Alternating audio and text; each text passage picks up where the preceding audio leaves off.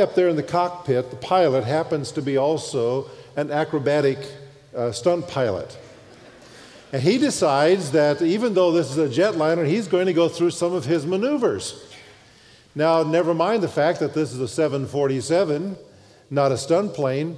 He begins to put this plane through the acrobatic maneuvers that he's used to.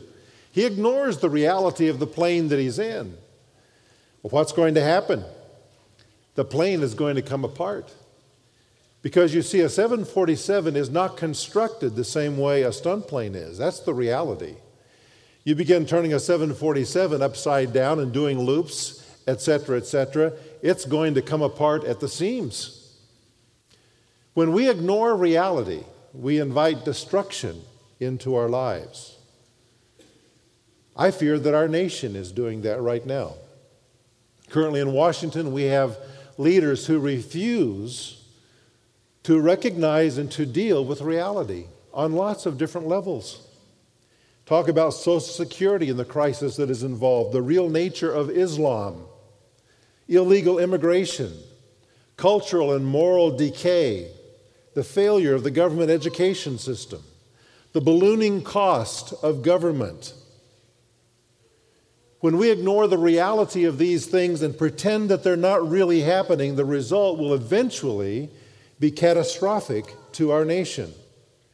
Because no nation can survive when its leaders and those who elect them as well prefer to live in fantasy land over reality. And the same is true in every human association. It is true in a family. A marriage cannot be survived unless it, unless it is built on the truth, upon reality. A business, a union, a club, a church. At the heart of survival is the ability to face the truth and to manage reality to a preferred outcome. If we simply ignore reality, then we will inherit destruction. Seeing what is real is vital for the survival of Los Gatos Christian Church. And so, with absolute dependence upon the Lord, let me assure you, I undertake this brief series of messages that might be called a state of the church kind of a series. I referred last week, and I refer us again this morning to the Lord Jesus Christ and the dictation of seven letters in Revelation chapters 2 and 3. Letters written to seven literal local churches like ours in the first century. In each of those situations, Jesus saw reality. Often they did not. And so he says to them 10 times over the seven letters, I know. I know. I know the truth. And here's what it is. The sad fact is that none of those churches survived. Not one of them. Survived their culture and the changes that took place in history. They did not take seriously the words of Jesus. We can mistakenly assume that because our church is here today, it will always be here. There's a basic fact to life, and that is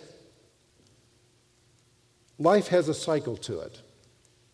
We are born, as we've been well reminded this morning. We live, and then we die.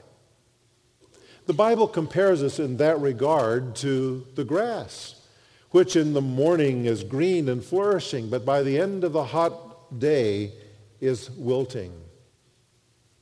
Or we're like flowers that bloom and then fade. How many of you have had at least one pet in your life? Would you lift your hand? Well, that's most of us. Pets are wonderful companions. But there's a season to pets, and they die too. You have a season to your life. You may be in the spring of your life, or you may be in the heat of summer, or like some of us, you may be in the fall, approaching the winter of your life cultures Is somebody shivering out there from winter? She's there. Okay, I got it. She's there. Nations and cultures likewise have cycles to them. And the very same thing is true of a church. No church, no church is guaranteed its future. Los Gatos Christian Church has been in this community since 1884. Think of that. Most of us were not alive then. In 1884, there were 12 staunch churchmen, so the record says, who formed a congregation to counteract the evil of the wet days. They weren't talking about the rainy season. They were talking about drink. And so they founded a church in the middle, literally in the middle of seven saloons in Los Gatos. We've been in this community now for 122 years. But what assurance do we have that we will be here 20 years from now? Because we have been here 122 years doesn't guarantee that we will be here for 150 years. A church, I think, needs to be re-envisioned about every 20 years. Those who study the cycles of churches say that there are critical points in the cycle of a church when it can be re-envisioned with the greatest prospect of result. That there is a part of the cycle in which that re-envisioning needs to take place, and if you get beyond that, it becomes increasingly more difficult for it to happen at all. And if it doesn't happen, the church cycle will eventually take it out of existence. The future of Los Gatos Christian Church, I believe, is clouded by the presence of cultural toxins, I am calling them, in its people, in you, and in me. Before I could preach this message this morning, I was up early repenting before God yet again of the toxins in my own life. And what I call all of us to is a repentance of the cultural toxins that are clouding our future. This is not unique to our church. In fact, what I am preaching to our church could be preached in most of the churches in America today because most of the churches in America are either stagnant or declining. The contemporary Western Church of Jesus Christ is polluted and defiled by a deadly mixture of toxic values and ideas that have been embraced. Local churches faced the same threats to their existence in the first century. This is not unique to us in our time. For example, in Colossians chapter 2 and verse 8, I remind you of this verse. See to it that no one takes you captive, writes the apostle. Takes you captive through hollow and deceptive philosophy. Ideas, values, which depend upon human tradition and the basic principles, the basic thinking, the natural ideation of this world, rather than on Christ. Whatever we may think of ourselves, we need to get a perspective of reality from Jesus. He sees the wonderful strengths of this congregation. He sees also our weaknesses and our opportunities. He knows better than we do our threats. I am especially focusing on the threats in this message. I believe that we have adapted to the diseased values and ideas of our culture. And because of that, the future of our church is in question. God will not be mocked. What we sow, we will also reap. He tells us, do not be conformed to this world, but be transformed by the renewing of your minds. You see, the battle is in the mind, the way we think, the way we think. And he says that we will be transformed by the renewing of our minds. And on the other hand, we must be careful not to allow the world to squeeze us into its mold, as the Phillips translation puts it. What are the toxic, toxic uh, cultural toxins, rather, that are present in us? Well, as I list them, I want to say, first of all, that I'm not saying that these toxins are equally present in all of us.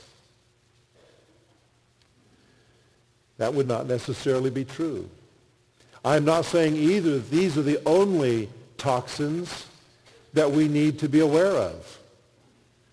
But these are four that God has laid upon my heart for my sake and for your sake. The first toxin is the poison of thinking about church like a consumer. Thinking about church like a consumer. The phrase that uh, really identifies this is, I want my needs met. Would you say that with me? I want my needs met. American capitalism has made us a nation enjoying the highest standard of living of any nation in the history of the world. We have so much in this land, that we must make choices about things that many people in the world don't even have. We can go to a store and pick from hundreds of styles of shoes. We can go to the grocery store and buy all kinds of bread. Or, on the other hand, all kinds of candy bars. We have selection. We can go to the mall and see little booths representing a variety of cell phone companies. We can choose the one we want. Walk into Target or walk into Best Buy, and there against the wall is this blanket of television sets. You can choose whichever one you want in the size and its features. Computers. Think about the many choices of computers that you can make. I usually make the wrong one. and, and, and advertising, advertising redefines for me and for you as well, it, it redefines our wants and makes them needs. Do you know what I'm saying here? I would like to have that. Advertising says you really need it. Oh, I want that over there. Advertising says, you deserve that. And so we have created this consumer culture. We bring that same mindset into the church. We are church consumers, shopping in churches for what pleases us. And as we shop, we consider the style of worship or of preaching or of outreach, or what Bible version the church uses, or how easy it is to park there, or any number of variables, but the basic question is this. When we're looking at a church, what are you going to do to serve me? It's sort of like buying a car.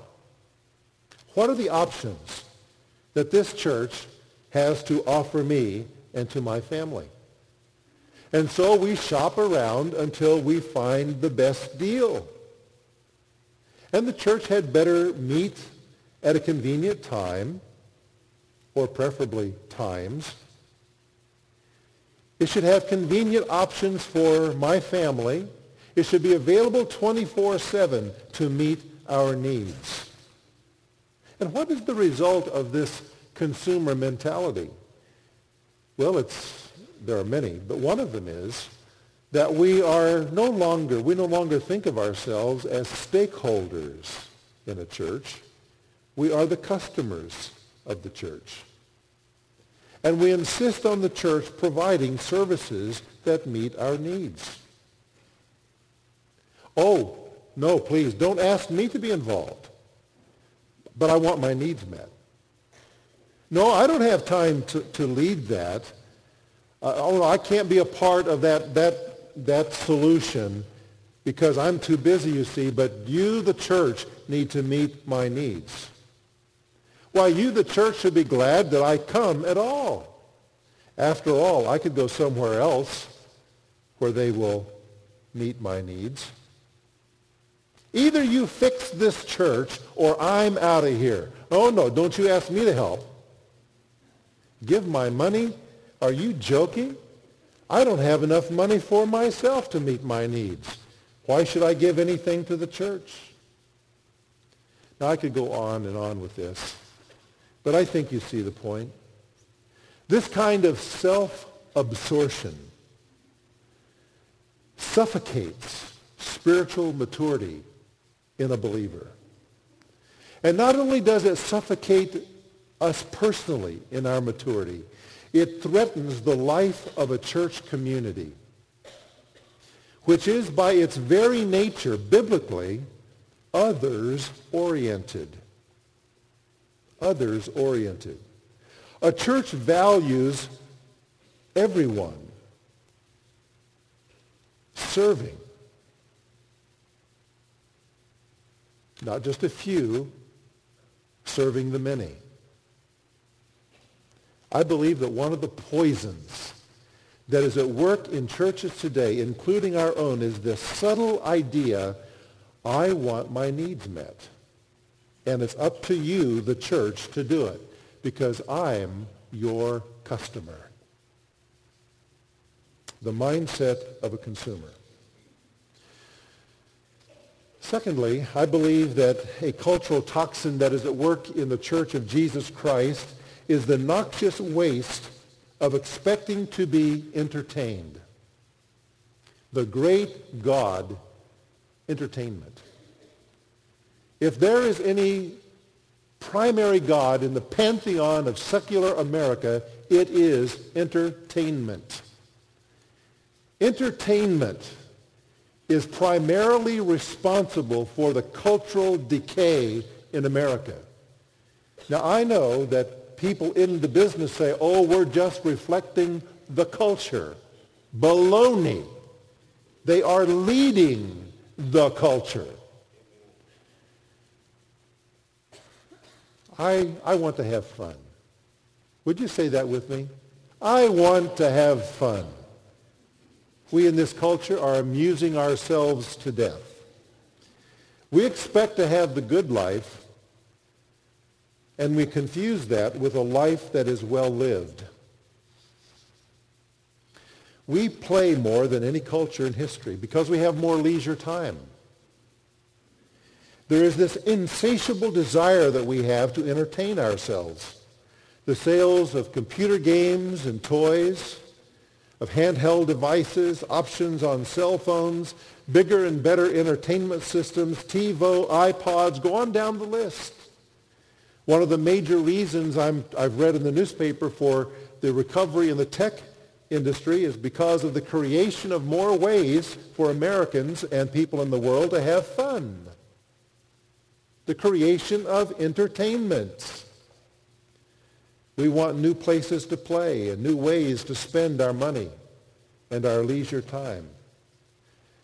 And I truly believe that at the core of this is the fact that we are desperately bored with the emptiness of our hearts.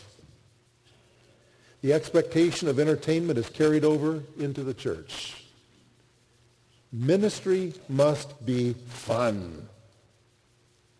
And don't just think that that's the students and the children of the church.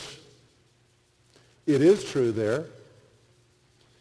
Our student pastors tell me that when there is an opportunity to go out into the community and serve, we'll have maybe 15 or 20 kids show up. But when you have an extreme night or something that is a lot of fun, you will have 80 or maybe 90 kids. What are they doing? They're reflecting the culture, the great desire for entertainment. And we adults are not much better. Worship had better be enjoyable. Preaching needs to keep me awake with lots of stories and jokes. Church needs to be fun. Oh, come on, tickle my ears. I want to have a party this Sunday morning. If it's boring, I'm not going back. This lust for entertainment, the worship of the Oscar, the idol. Now, let me hasten to say, I don't think church ought to be boring. And I think there's a wonderful place for fun in the church. In fact, last night we had a ball here in the volunteer appreciation event. It was so much fun. We had a great evening together. There is a place for having fun. But when we set entertainment as a high value in what we want from church, we have begun to worship a false God. And it is a toxic poison. It is a noxious waste from our culture that leaks into the work of Jesus Christ. And we all need to be careful of it.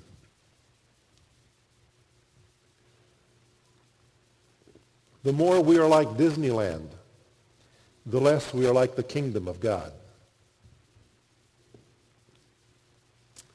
There is a third toxic poison that I want to talk about that I believe is present in the church and that is the contamination of seeing life in separate cubicles or separated cubicles. Some people would call this compartmentalization. I do what I want to do. Would you say that with me? I do what I want to do. Our culture is sold out to the idea of relativism, that there are no absolutes, so what is right for one person may not be what is right for another person. And you must be very tolerant, you see, when there are these differences. No one should make any judgments. For who is anyone to force their values on another? The choices that people make, well, they're all equal. They may be contradictory, but everything is right. And that idea of relativism has crept into our lives personally. In order to accommodate what pleases us, we divide our lives into compartments. Instead of our lives being seen as a consistent whole, we see them in cubicles that are separated. And in each of these cubicles, we have different values for how we act, how we live. I have a cubicle over here for my job. And when I go to my job, I'm this person.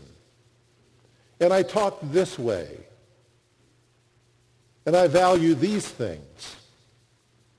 And then I come home and my family is another cubicle in my life.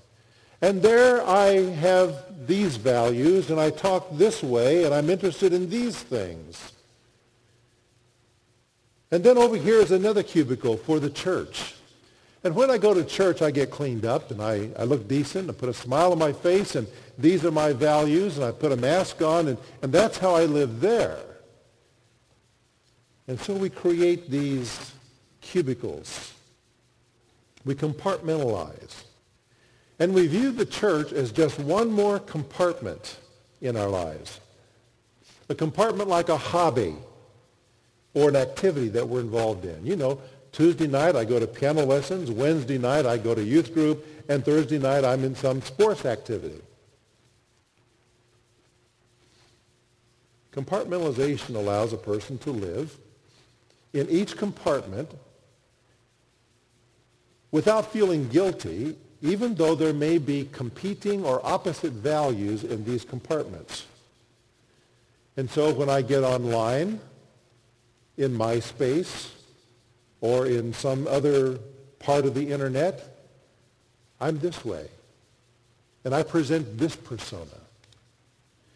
And we don't think that that's inconsistent at all with what we're like around our family in this compartment, or our church over here, or our friends over here in this compartment.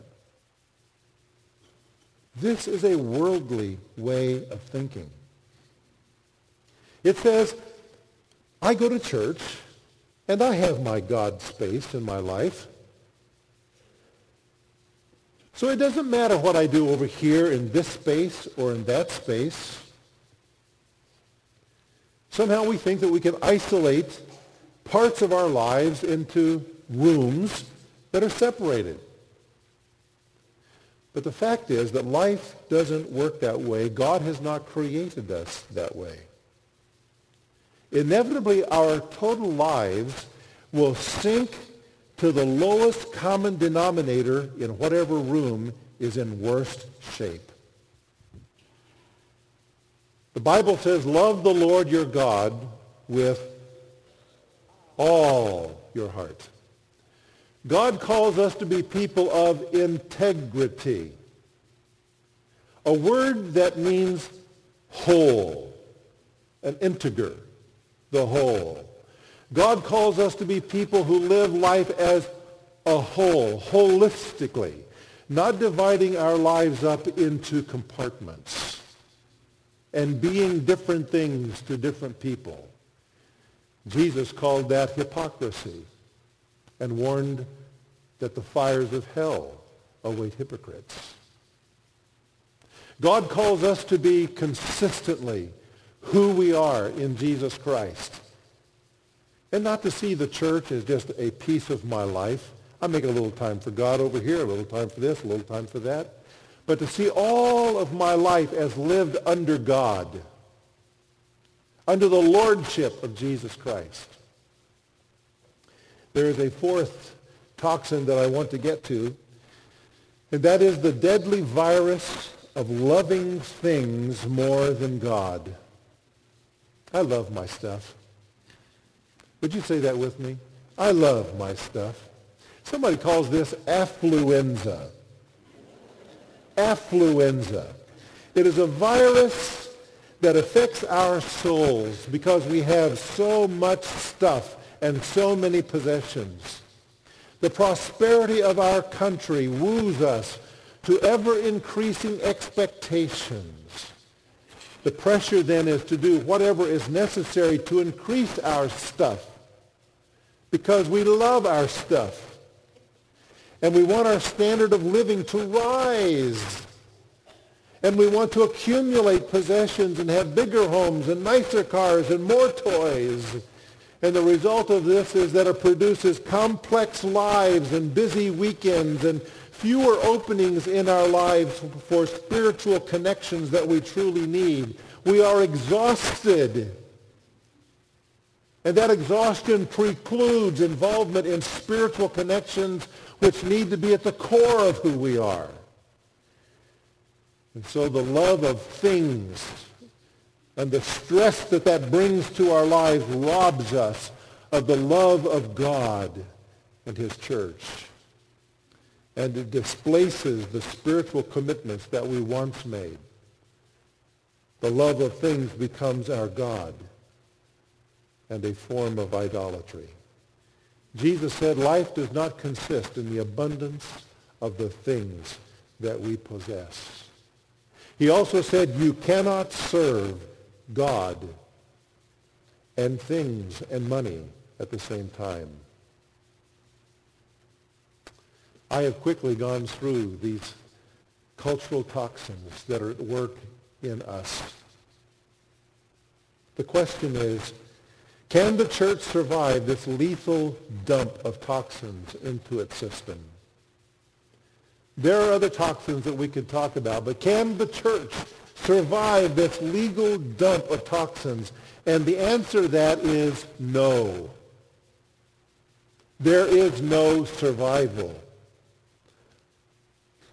Apart from repentance and a change of heart that reverses the toxins that are at work. The last word of Jesus Christ to his church was not go into all the world and preach the gospel. That is an important commission that Jesus gave us before he ascended back to heaven, but that is not the last word of Christ to the church. The last word of Christ to the church comes at the end of that first century, and it can be encapsulated in one word, repent. And that was 19 centuries ago. Repent. Change your mind. Or else I will come, he says, and remove your lampstand. That is, your witness will be gone from Ephesus, from Pergamum, from Thyatira, from Laodicea. From Los Gatos. To be free from toxins and to have a healthy heart means that you, number one, think of the church as a place to serve others and to give of yourself rather than a service center to get what you want. And the amazing thing about this is when you focus on meeting the needs of others, what happens? That's right, you get your own needs met. But when we focus on ourselves, our own needs, they don't get met. To have a healthy heart, to be, have a repentant heart means to expect to experience God through personal commitment and to be challenged to grow. Whether you have fun in doing it is not paramount. But it means to experience God and to make commitments to God, to be challenged to grow. And sometimes those challenges are not fun. Number three, to have a healthy heart means to see your life as an integrated whole and Christ as the Lord over it all. And you choose no longer to live with this cubicle concept, but you see your whole house, your whole life filled, every room of it filled with Jesus Christ and his lordship. To have a healthy heart means to love God supremely and to use the things that he's given you as a means to advance his kingdom, not to play with. And you refuse to submit to the culture's allure to surround yourself with more things and ever-increasing ways to entertain yourself. Is there hope for the church? There is no hope apart from repentance. But there is hope because God is here and he offers us that one way to escape what otherwise is inevitable. It's not a sure thing. Survival depends, in this case, not upon God, but upon us. And our attitude, whether we will repent whether we will allow our minds to be changed and renewed so that we are transformed. What we need to do today is to let God do a toxic cleanup in our hearts. He's told us what is necessary to do that. We have to look at reality. We have to face what's really going on and repent of it. And then, and then he will provide the cleanup that is necessary. He's already paid for that massive cleanup that is required through the blood of his son. What I call you to do is to determine not just to survive, but choose to thrive by guarding your heart against the poisons of our world and the culture in which we live. Would you pray with me?